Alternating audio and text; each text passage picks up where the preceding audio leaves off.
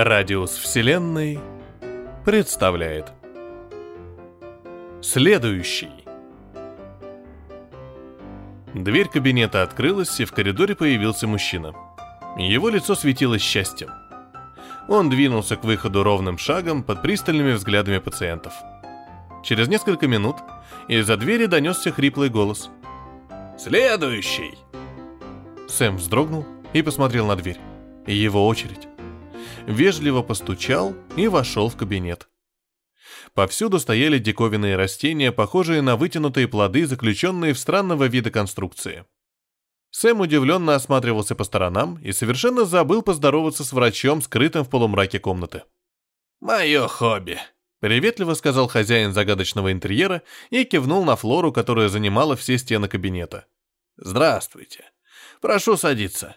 «Здравствуйте», — ответил Сэм, присаживаясь на краешек дивана. «Мне вас порекомендовал приятель. Он выглядел таким счастливым, что я спросил...» Сэм чувствовал себя на удивление уютно в этой странной комнате и уселся поудобнее. «В общем, мне дали ваши координаты, и вот я здесь», — продолжил он. «Меня зовут Сэм, а э, к вам как лучше обращаться?» «Зовите меня просто док», — улыбнулся врач и поклонился, попав в луч света настольной лампы. Сэм вздрогнул. Психиатр оказался высоким сухопарым стариком с гладким черепом, на котором не было волос.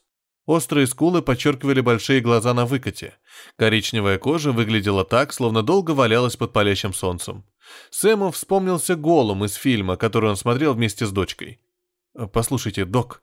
Сэм вытащил из кармана мятую купюру и протянул старику. «Хотел спросить, у вас же частная практика. Почему услуги так дешевы?» Приятель сказал, что визит стоит всего доллар. «Да, все верно». Врач взял деньги и, не глядя, бросил в большую картонную коробку, стоящую рядом с его письменным столом. Она была наполовину заполнена однодолларовыми купюрами. «У меня дар — помогать людям». Улыбающееся лицо старика не вязалось со строгостью слов. «Поэтому брать за это деньги считаю дурным тоном. Лишь символическую плату». Он сделал широкий жест. «Растением на удобрение». Его улыбка стала напоминать оскал. «Да, коллекция у вас что надо», — кивнул Сэм и посмотрел на растение, похожее на мокрый ананас. «Это с моей родины», — сказал старик, проследив за взглядом. «Ну-с, на что жалуемся?» «Знаете, док, навалилось все так, что жить не хочется». Сэм сразу сник и уставился в угол комнаты, пряча глаза. «Я вам гарантирую, что вы уйдете отсюда счастливым человеком. Рассказывайте». «Что, после одного сеанса?» «Рассказывайте», — повторил док. Сэм минуту молчал, собираясь с мыслями, а потом его словно прорвало. Он рассказал о своей бестолковой и никчемной жизни, без цели и смысла, о том, что бросила жена, что дочь вспоминает только тогда, когда нуждается в деньгах, которыми он не всегда может помочь, и его работа столь же низкооплачиваема, сколь и нелюбима о друге-предателе, который увел жену, забавляясь с ней целый год и смеясь за его спиной, о том, что сдохла собака, ветеринар оказался коновалом и лечил не от того, от чего следовало. Смерть Чарли, любимого лабрадора, подкосила Сэма окончательно. Даже сейчас, рассказывая об этом, он не мог сдержать слез. Старик слушал, закрыв глаза, и улыбался уголками губ. Он покачивал головой, будто пребывал в трансе. «Вы мне рассказали типичную историю обычного человека». Негромко начал док, когда Сэм замолчал. «Таких, как вы, десятки тысяч, и ваша судьба не отличается от многих из них». «Но мне от этого не легче», — горько воскликнул Сэм. «Я научу вас, как справляться с подобной ситуацией», — отечески сказал док. Первое правило на пути к счастливой жизни — забить на все и жить дальше, несмотря ни на что. «Как это забить?» — переспросил Сэм. «Такое ощущение, что вы меня совсем не слушали». «Я вас слушал очень внимательно».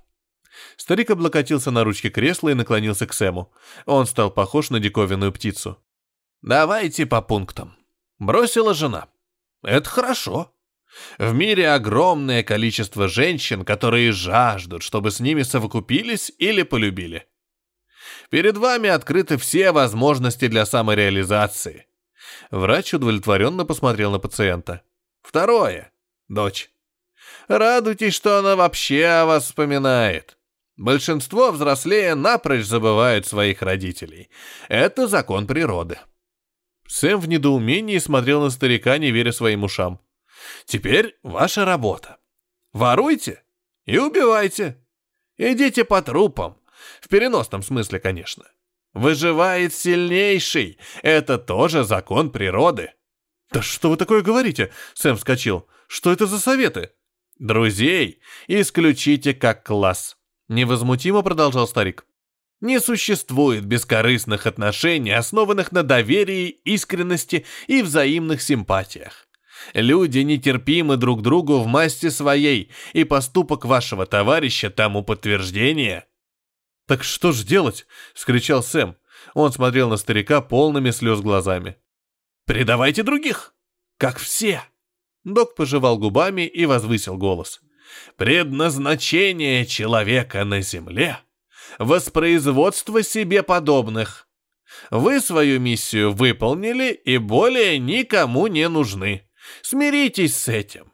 Все, что вас ждет в будущем, это неизбежное старение организма, дряблая кожа и вздувшиеся вены, эректальная дисфункция и прогрессирующая слепота, постепенный отказ внутренних органов и мучительная смерть. Близкие не вспомнят вас, как это уже сделала ваша дочь. Сэм медленно сел на диван, обхватил голову руками и стал качаться из стороны в сторону, уставившись невидящим взглядом в пустоту. Он словно оцепенел.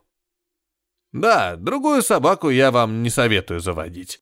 Вы все равно переживете ее. Зачем вам мучиться и еще раз оплакивать смерть единственного преданного друга? Привыкайте к одиночеству и забвению. Таков человеческий удел, Сэм». Сэм не выдержал и разрыдался. Он что-то бормотал сквозь слезы, но слов было не разобрать. Всхлипы и удушье мешали ему. Сэм привалился к спинке дивана и заплакал на взрыд. Старик наслаждался. Он сидел с закрытыми глазами и улыбался, упиваясь страданиями Сэма.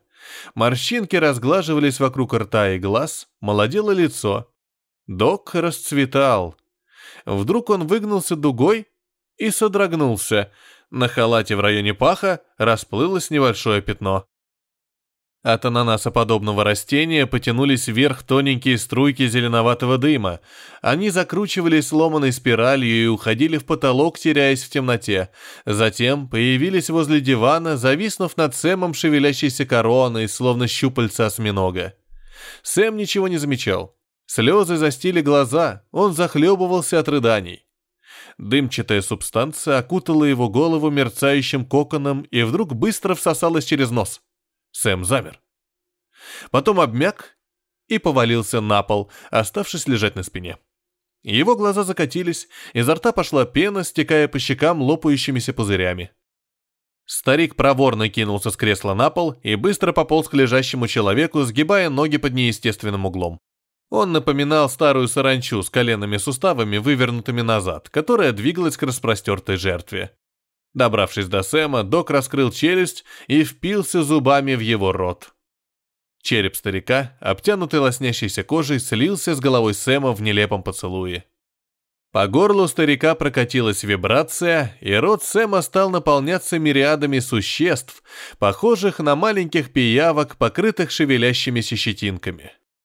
Некоторые вываливались из-за неплотно прижатых уголков рта Дока и тут же заползали вслед за остальными через ноздри и веки Сэма. Наконец врач оторвался от пациента и поднял голову. От его рта тянулись к лицу Сэма прозрачные нити. Док вытер губы рукавом. Обессиленный и состарившийся побрел к письменному столу и упал в кресло, запрокинув голову. Через минуту Сэм очнулся и сел в недоумении, глядя по сторонам. Обнаружив себя на полу, поднялся на ноги и посмотрел на старика. Вид у Сэма был обескураженный. «Док, что со мной?» Но тут он осекся, выпрямился, и лицо его расплылось от счастья. Сэм улыбался так широко, что еще немного и рот разорвался бы. «Теперь вы хорошо себя чувствуете», — сказал старик. «Теперь я хорошо себя чувствую», — повторил Сэм и сделал несколько шагов к выходу. Получилось неуклюже. «Вы можете идти домой и больше не печалиться ни о чем», — добавил врач. «Я могу идти домой и больше не печалиться ни о чем», — повторил Сэм. Улыбка до ушей не сходила с радостного лица. «Как говорится, ладитесь и размножайтесь», — противно захихикал старик. Счастливый Сэм кивнул и ровным шагом вышел из кабинета, прикрыв дверь. Щелкнул замок. Док встал из кресла и подошел к стеллажу. Голова старика откинулась назад, челюсти раскрылись в безумном оскале. Изо рта показались змеевидные щупальца, которые потянулись к влажному ананасу. Его верхушка распалась на части, раскрывшись треугольными лепестками. В булькающей сине-зеленой слизи началось движение. Старик окостенел, запрокинутой головой, застыв перед шевелящейся массой внутри ананаса. Безглазое существо с беззубым, словно разрезанным бритвой ртом, наполовину высунулось из разъявленного черепа старика и запустило щупальца в циановую жижу. Ловко выхватив оттуда пульсирующее желеобразное яйцо, втянулось назад в тело старика, оставив вокруг рта липкие подтеки. Старик еще минуту стоял неподвижно, скалясь в потолок, пока в теле происходили метаморфозы. Вдруг ожил и на негнущихся ногах подошел к шкафу, в котором висело с десяток одинаковых медицинских халатов. Снял с себя запачканный, вытер лицо, промежность и бросил в угол шкафа. Натянув свежий халат на голое тело, старик сел в кресло, нажал на кнопку разблокировки двери и выкрикнул хриплым голосом. «Следующий!» Это был рассказ «Следующий» Для вас читал Петроник.